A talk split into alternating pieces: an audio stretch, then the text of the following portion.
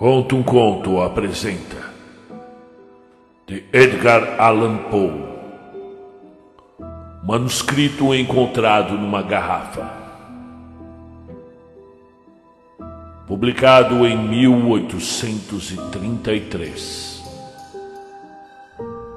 Narração: Marcelo Fávaro.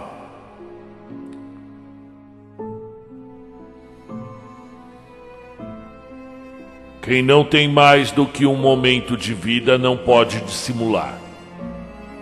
Conto Eights.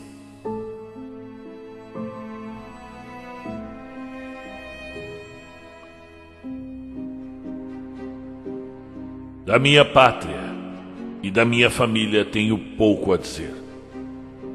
Meu mau procedimento e o decorrer dos anos tornaram-se estranho a ambas.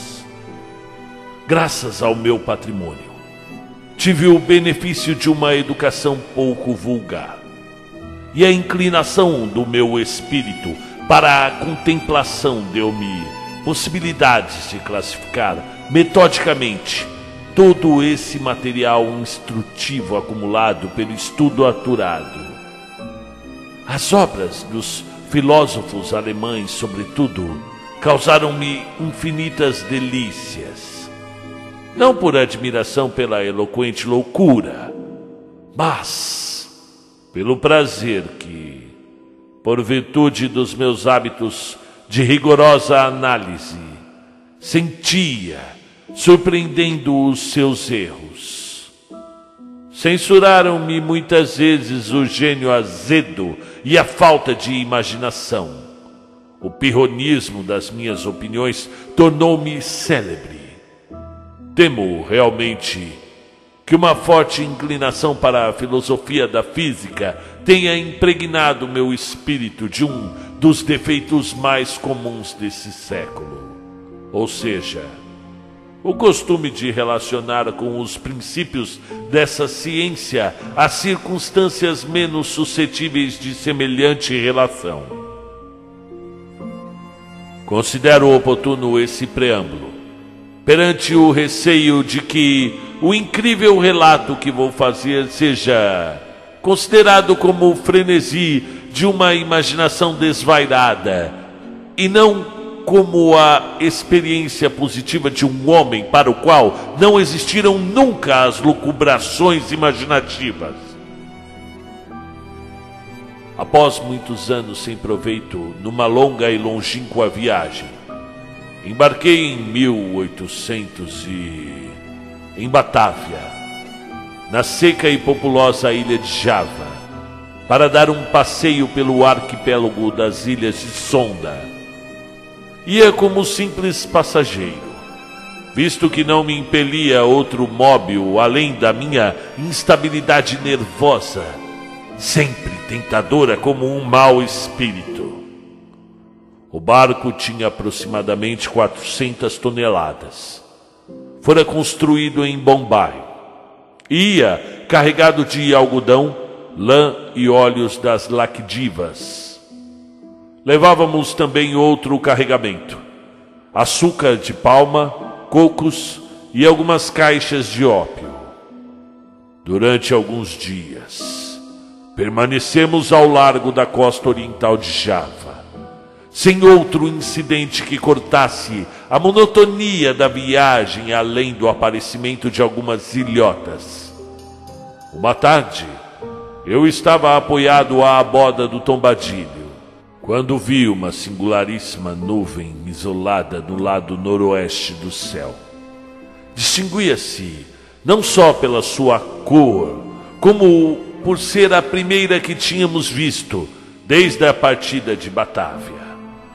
Examinei-a atentamente até o pôr do sol, e então estendeu-se de este para oeste, marcando o horizonte uma linha nítida de vapor, que parecia um troço de costa muito baixa. Mas, em frente, a minha atenção foi distraída pelo aspecto vermelho escuro da lua e pela estranha fisionomia do mar. Este último sofrera uma rápida transformação. A água parecia mais transparente do que de costume. Distinguia-se o fundo com toda a nitidez. Não obstante isso, ao deitar a sonda, verificamos que estávamos a uma altura de quinze braças. O ar tornou-se intoleravelmente cálido e estava carregado de exalações semelhantes às que emanam do ferro incandescente. Com a noite, a brisa amainou completamente e fomos envolvidos por uma calma absoluta. Aquela calma. A chama de uma vela ardia sem o menor movimento sensível. E o cabelo suspenso entre o indicador e o polegar caía à direita sem a mais pequena oscilação. No entanto, como o capitão dizia que não havia nenhuma ameaça de perigo, e como derivávamos para a terra, ficamos tranquilos. Colheram-se as velas e lançou-se a âncora. Não se pôs vigia de quatro e a tripulação, composta principalmente de malaios, deitou-se sobre a ponte.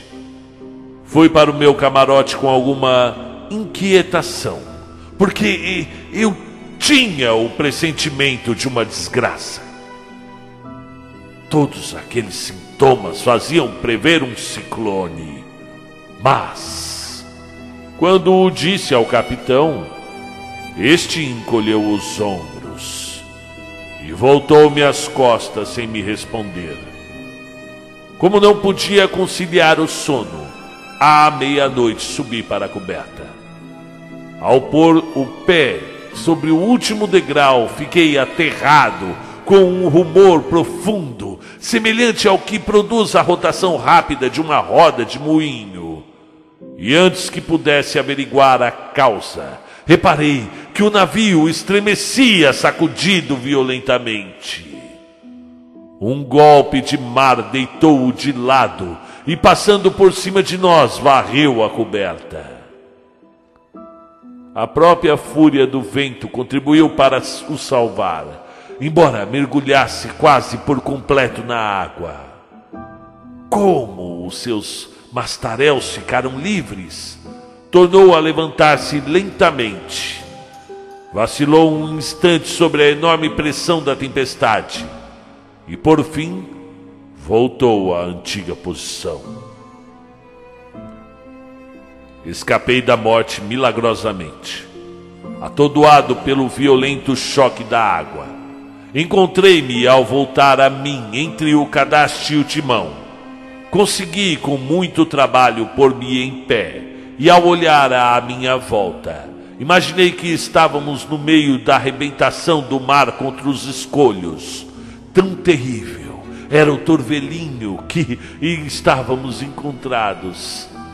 Ao cabo de alguns momentos, ouvi a voz de um velho sueco que tinha embarcado minutos antes do navio abandonar o porto. Chamei-o aos gritos e, cambaleando, dirigiu-se a mim. Em breve, percebemos que éramos os únicos sobreviventes do desastre. Tudo, tudo o que estava sobre a coberta, exceto nós, tinha ido pela borda fora. O capitão e os marinheiros morreram durante o sono, porque os seus camarotes foram inundados. Sozinhos. Nada podíamos fazer. Nada. Para salvar o navio? Nem tão pouco nos deixava pensar nisso a certeza que tínhamos de que íamos morrer de um momento para o outro. Éramos acossados pelo furacão e as águas precipitavam-se de todos os lados. No entanto, verificamos que as bombas funcionavam e que o carregamento não tinha sofrido muito. E durante cinco dias e cinco noites inteiras, em que vivemos de alguns pedaços de açúcar de palma, o barco continuou a sua correria com incalculável rapidez impelido pelas correntes de ar que se sucediam assustadoramente e que, sem o igualar o primeiro ímpeto do tufão, eram, no entanto, muito mais terríveis que as de qualquer outra tempestade conhecida. Nos primeiros dias, a nossa rota, salvo ligeiras variações, foi a sudoeste, em direção às costas da Nova Zelândia. No quinto dia, o frio aumentou. Embora o vento viesse do norte, o sol ergueu-se com um resplendor amarelento e doentio, sem projetar uma luz clara. Não se via nenhuma nuvem, e, no entanto, o vento esfriava e soprava furioso. Cerca do meio-dia, o aspecto do sol chamou a nossa atenção. Realmente, não desceria a verdadeira luminosidade, mas uma espécie de fulgor sombrio e triste, sem reflexos, como se todos os seus raios estivessem polarizados. Antes de mergulhar no mar, o seu clarão central desapareceu repentinamente, como se um poder inexplicável o tivesse apagado de súbito. Não era mais que uma rosa pálida e prateada, quando se precipitou no oceano insondável. Inutilmente esperamos a chegada do sexto dia. Este dia não chegou ainda para mim. E para o sueco, não chegou nunca. E a partir desse momento ficamos sepultados. As trevas, as malditas trevas, muito espessas, e não distinguíamos um objeto a vinte passos do navio. O sol se foi e não voltou mais. Envolvia-nos uma noite eterna, que não era sequer aliviada pelo resplendor fosfórico do mar, ao qual estávamos acostumados nos trópicos. Observamos igualmente que, apesar da tempestade continuar, raivosa, enfurecida, já não sentíamos nenhuma ressaca, nem nos alvacentos carneirinhos que nos acompanhavam e sacudiam dias antes. Em volta de nós, o horror, a escuridão impenetrável e o negro deserto de ébano líquido. E pouco a pouco ia-se infiltrando no espírito do velho sueco um terror supersticioso, e a minha alma mergulhava em muda estupefação. Abandonamos por completo toda a reparação e cuidado com o barco, e, abraçados ao pau de mesena, faltavam-nos os meios para calcular o tempo, e não podíamos fazer a mais pequena conjectura sobre a nossa situação. Estávamos certos, contudo, de ter ido muito mais para o sul que nenhum dos anteriores navegantes, e surpreendia-nos não encontrar o natural obstáculo do gelo. Estávamos indo para o sul, e cada minuto nos parecia ser o último da nossa existência. E cada onda parecia ser a última que veríamos. A derradeira. Sem sol. Uma noite eterna. Indo para o sul. Sem encontrar o gelo. Realmente, só por milagre escapávamos de, escapamos de ser engolidos pelo mar em fúria. O meu companheiro falava da leveza do carregamento e recordava as excelentes qualidades do navio. Mas eu já tinha renunciado de antemão à vida e preparava-me melancolicamente para a morte. Que nada, nada poderia deter mais de uma hora. Porque a cada novo avanço daquele barco, do barco naquele mar negro e prodigioso, adquiria um aspecto mais lúgubre e fatal. Às vezes, a uma altura maior que a do albatroz. A respiração faltava-nos. Outras vezes, descíamos vertiginosamente ao fundo de um inferno líquido, onde não parecia existir ar nem som. Estávamos no fundo de um desses abismos quando um súbito grito do meu companheiro rasgou sinistramente a noite. Olhe, olhe! Exclamou ao meu ouvido. Deus onipotente! Uma luz vermelha, com um brilho sombrio e triste, flutuava e lançava sobre o barco um reflexo vacilante. Levantei o olhar e vi então um espetáculo que me gelou o sangue nas veias. A uma altura tremenda, justamente por cima de nós e sobre a própria crista do precipício, passava um barco gigantesco, talvez com quatro mil toneladas. E embora empoleirado no alto de uma onda cem vezes mais alta do que ele, parecia de dimensões muito maiores do que as de qualquer outro barco de linha ou das compa- da Companhia das Índias. O seu enorme casco, pintado de um negro carregado, não era aligeirado por nenhum dos ornamentos próprios do navio. Uma simples fileira de canhões devolvia, refletida pela sua superfície polida, a luz de inumeráveis faróis de combate que se balançavam nos seus mastros. Mas o que nos inspirou maior assombro e terror foi o fato de navegar com as velas desfraldadas no meio daquele mar sobrenatural e tempestuoso. Durante um momento, momento de supremo terror, vacilou no alto do abismo, depois estremeceu, inclinou-se e, por fim, deslizou pela vertente abaixo. Ignoro como pude conservar o sangue frio para dominar o pavor.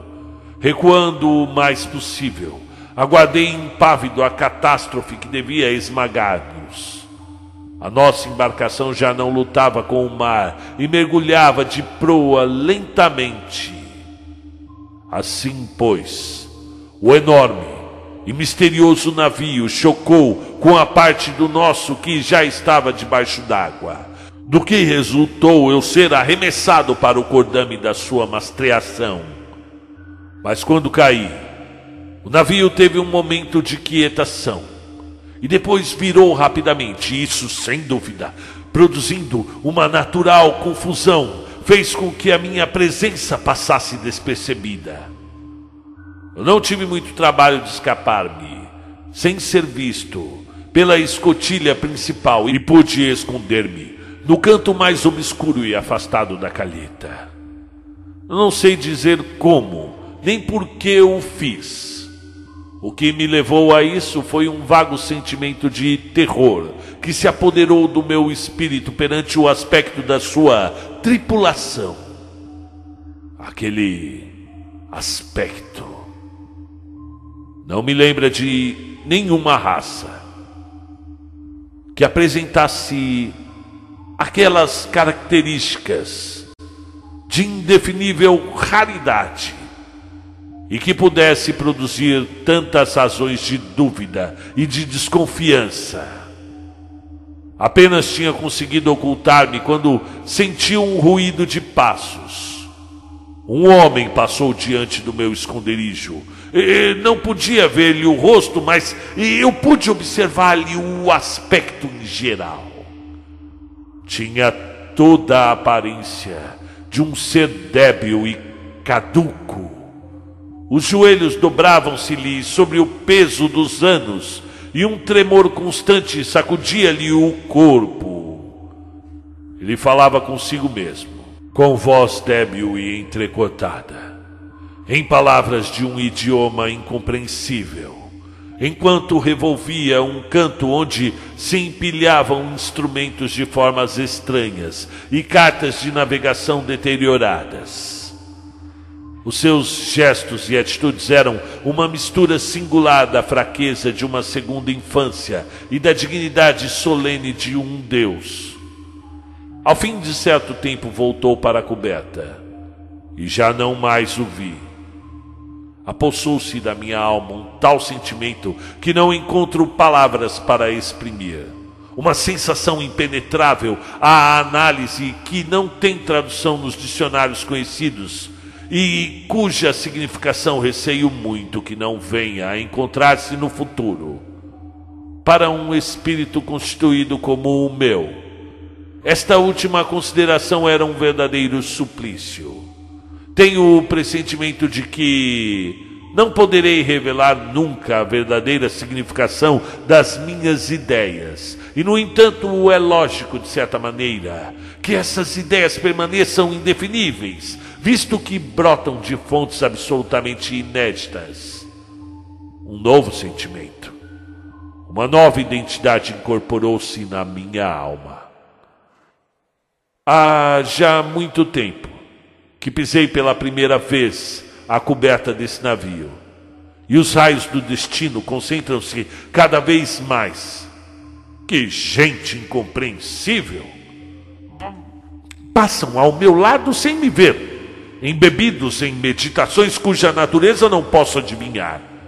Seria loucura minha esconder-me deles, porque eles não podem me ver. Há pouco passei em frente do imediato, e antes disso aventurei-me a ir até o próprio camarote do, do capitão, onde arranjei o que precisava para escrever o que antecede o que seguirá. Tenho a intenção de escrever esse relato de vez em quando. É certo que não terei forma nem ocasião de o transmitir ao mundo, mas pelo menos tentá-lo-ei.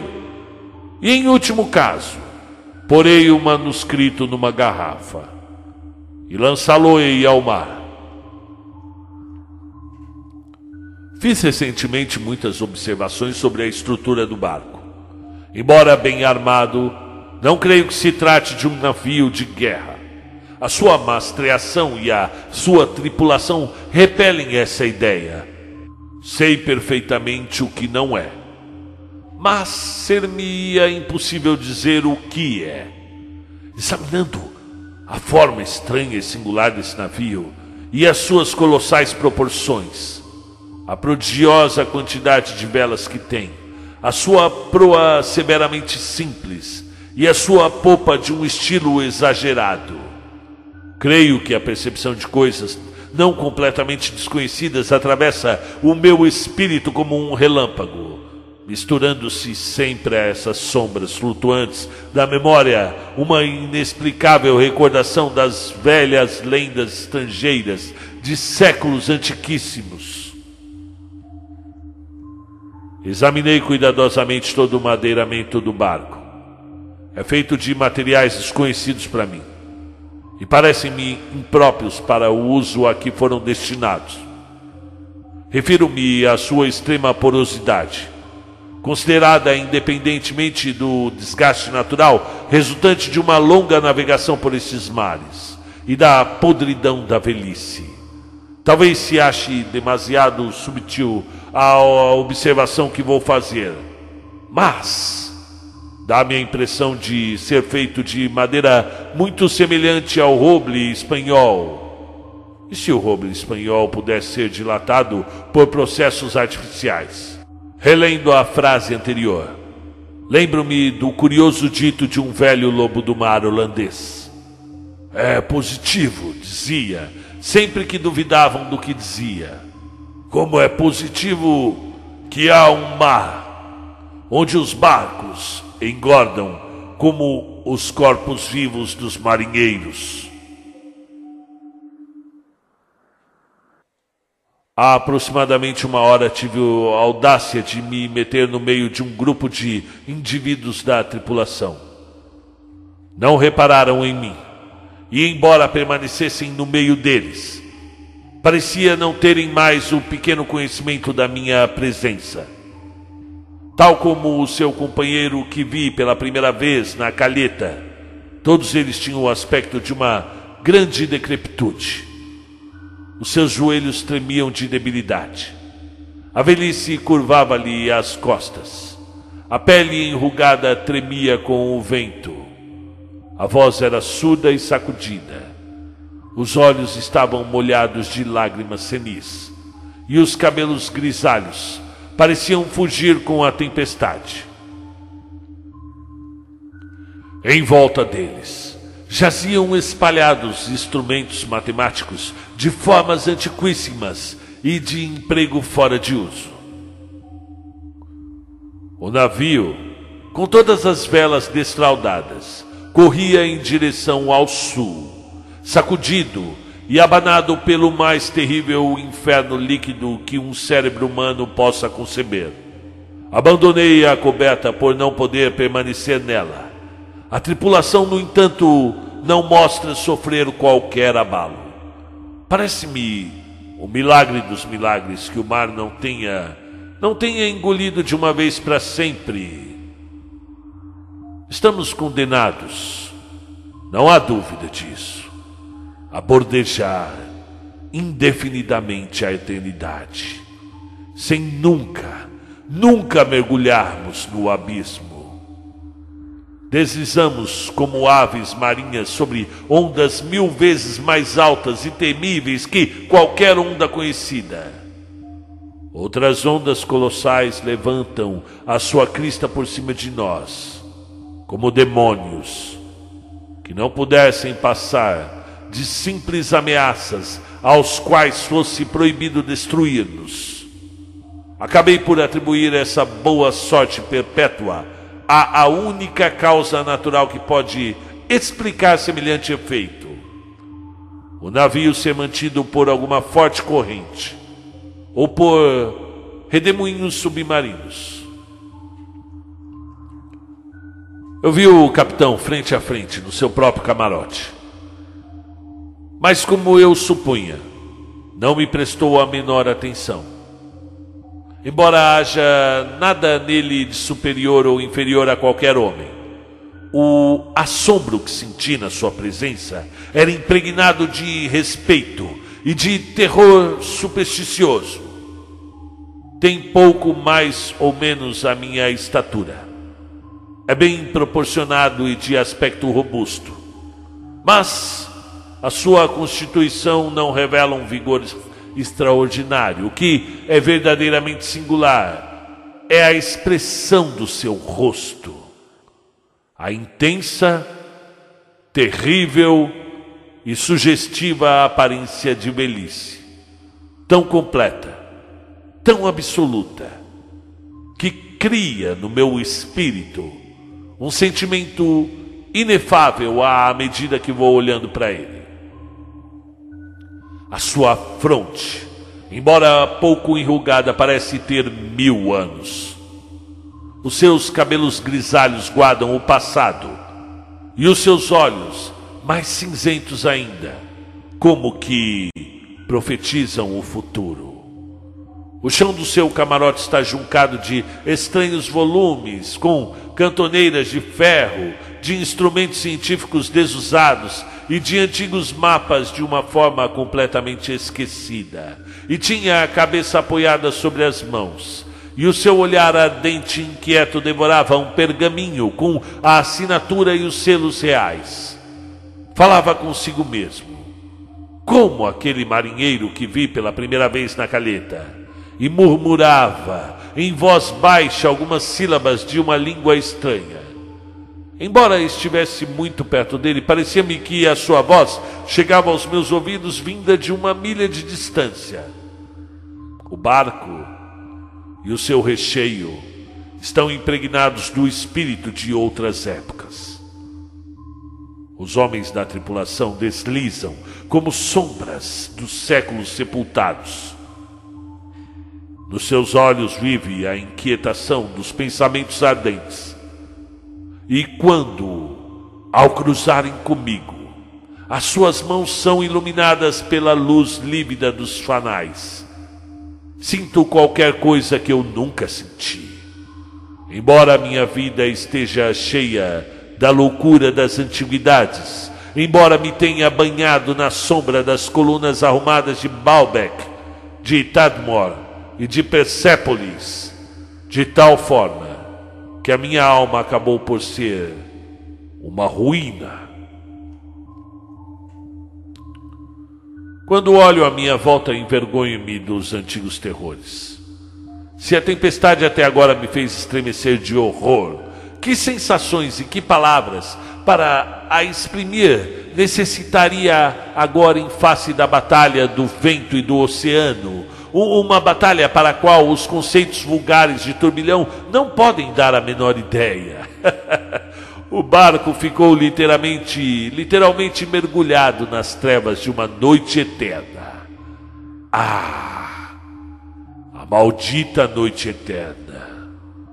Num caos de água sem espuma. Mas, a distâncias circulares de uma légua, aproximadamente podemos avistar bem nitidamente, bem distintamente, e de vez em quando, prodigiosas superfícies de gelo. Ah, lá estão eles, que sobem para o céu desolado, como se fossem as muralhas do universo. Como eu supusera, o navio está indubitavelmente numa corrente. Se se pode chamar assim aquilo que vai rugindo e uivando através das brancuras glaciais, e que produz do lado sul um ruído estrondoso, mil vezes mais forte que o de uma catarata caindo verticalmente. É impossível imaginar o horror das minhas sensações. No entanto, a curiosidade de penetrar o mistério dessa terrível região é mais forte do que o terror, e até me reconcilia com a odiosa fisionomia da morte. Não há dúvida de que nos precipitamos à busca de um segredo incomunicável, cujo conhecimento só se consegue à custa da vida. Talvez esta corrente nos conduza ao próprio polo. Por muito estranha que seja essa suposição, é preciso acreditar nela. A tripulação passeia sobre a ponte, inquieta e trêmula. Todos os rostos têm uma expressão nova, mais parecida com o ardor da esperança do que com a apatia do desespero. Como levamos todas as velas, as velas desfraldadas e o vento nos empurra, há momentos em que o navio salta fora do mar. De súbito, horror dos horrores, o gelo que nos cerca abre-se repentinamente à direita e à esquerda, e damos voltas vertiginosas em imensos círculos concêntricos em redor das bordas gigantescas de um enorme anfiteatro, cujos muros se prolongam para além das trevas e para além do espaço. Mas já não me resta tempo para sonhar o meu destino. Os círculos apertam-se rapidamente e mergulhamos no abraço, cada vez mais cingido do turbilhão. E através do mugido horrível do oceano e da tempestade, o navio estremece e, oh meu Deus, afunda-se.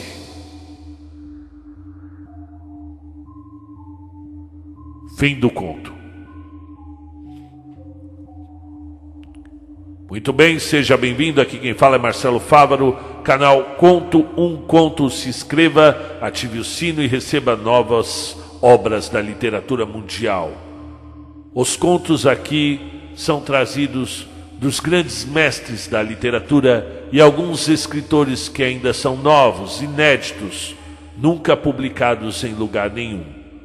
Portemos essa obra vasta, inédita, exclusiva. Oferecemos a vocês um conteúdo dinâmico e vasto. Neste conto, nós estivemos muito próximos do que seria uma morte horrível, uma morte onde Você não sabe que morreu e está em um lugar onde as pessoas não te veem. Elas não te veem e também não se dão conta que já estão mortas. Um terrível navio que se recusa a encontrar o seu destino, que é o fundo do mar. E por ele vão viajando e descendo, e o sol já se foi, e a noite eterna se faz. O horrível oceano que vai tragando dia após dia, e os séculos vão passando, até que finalmente afunda-se, conforme ele mesmo diz aqui no conto. Vejo algumas semelhanças. Posteriormente, lendo o Montanhas da Loucura, percebe-se que o Lovecraft com certeza leu essa obra aqui. Ele mesmo acabou admitindo que era um grande fã da obra de Edgar Allan Poe, mas, particularmente, parece que ele conseguiu absorver esse ambiente gelado no extremo sul do globo terrestre. Globo terrestre, ok? Para poder compor, instruído de inspiração muito talentosa que ele tem, o Howard Phillips Lovecraft, compor a Montanha da Loucura dele, que vocês tanto gostam aqui. Mas eu ainda prefiro o manuscrito encontrado em uma garrafa.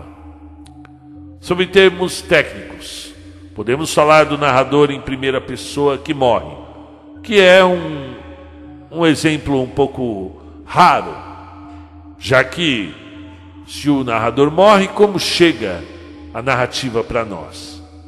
Machado de Assis encontrou a forma, né, com Memórias Póstumas de Brás Cubas. Aqui, Edgar Allan Poe criou um estratagema que se tornou o nome do conto, um manuscrito encontrado em uma garrafa. E de fato, imagine você em alto mar encontrar uma garrafa dessa, com essas palavras. É aterrorizante, não é? Até a próxima.